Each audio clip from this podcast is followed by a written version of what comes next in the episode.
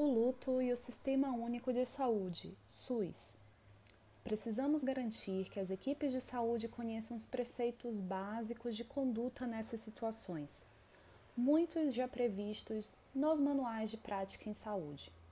Capacitar e acompanhar os profissionais nos hospitais para que possam sustentar e apoiar famílias nessa situação de crise, orientar para que tenham condutas humanizadas não somente no papel, mas também no trato, no olhar e na escuta dessas famílias. Atualmente, há pouco ou nenhum apoio dos profissionais no atendimento hospitalar inicial, e quando recebido, acontece apenas nos primeiros momentos após a perda. Em contrapartida, a assistência profissional é um ponto importante relatado por muitas famílias que perdem seus filhos, trazendo à reflexão o valor de um atendimento eficaz e acolhedor bem como as consequências da forma como a mulher enlutada vivencia a situação, especialmente na perda perinatal, quando ela provavelmente permanecerá internada.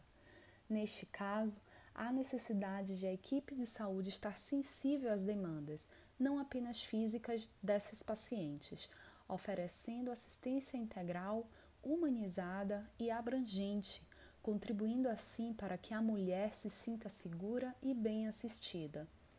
Os profissionais de saúde relatam despreparo na formação para lidar com este tipo de luto e, devido à falta de conhecimento, se envolvem pessoalmente na situação ou esquivam-se do atendimento.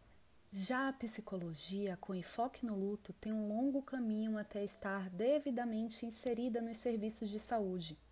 Vale lembrar que atualmente não há nenhuma assistência específica para mulheres que perdem filhos no Sistema Único de Saúde, SUS.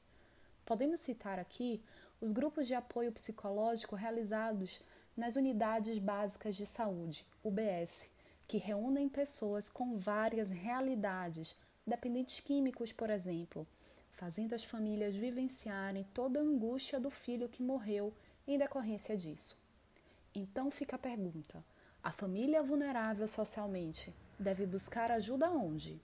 O acolhimento sensível a todas as famílias que perdem filhos é possível, percorrendo um longo caminho em direção à humanização do luto parental por meio de conhecimento e atualização de toda a rede de apoio dos profissionais inseridos nesse contexto, enfermeiros, médicos e até o serviço funerário bem como da rede familiar e social que dará atenção posterior.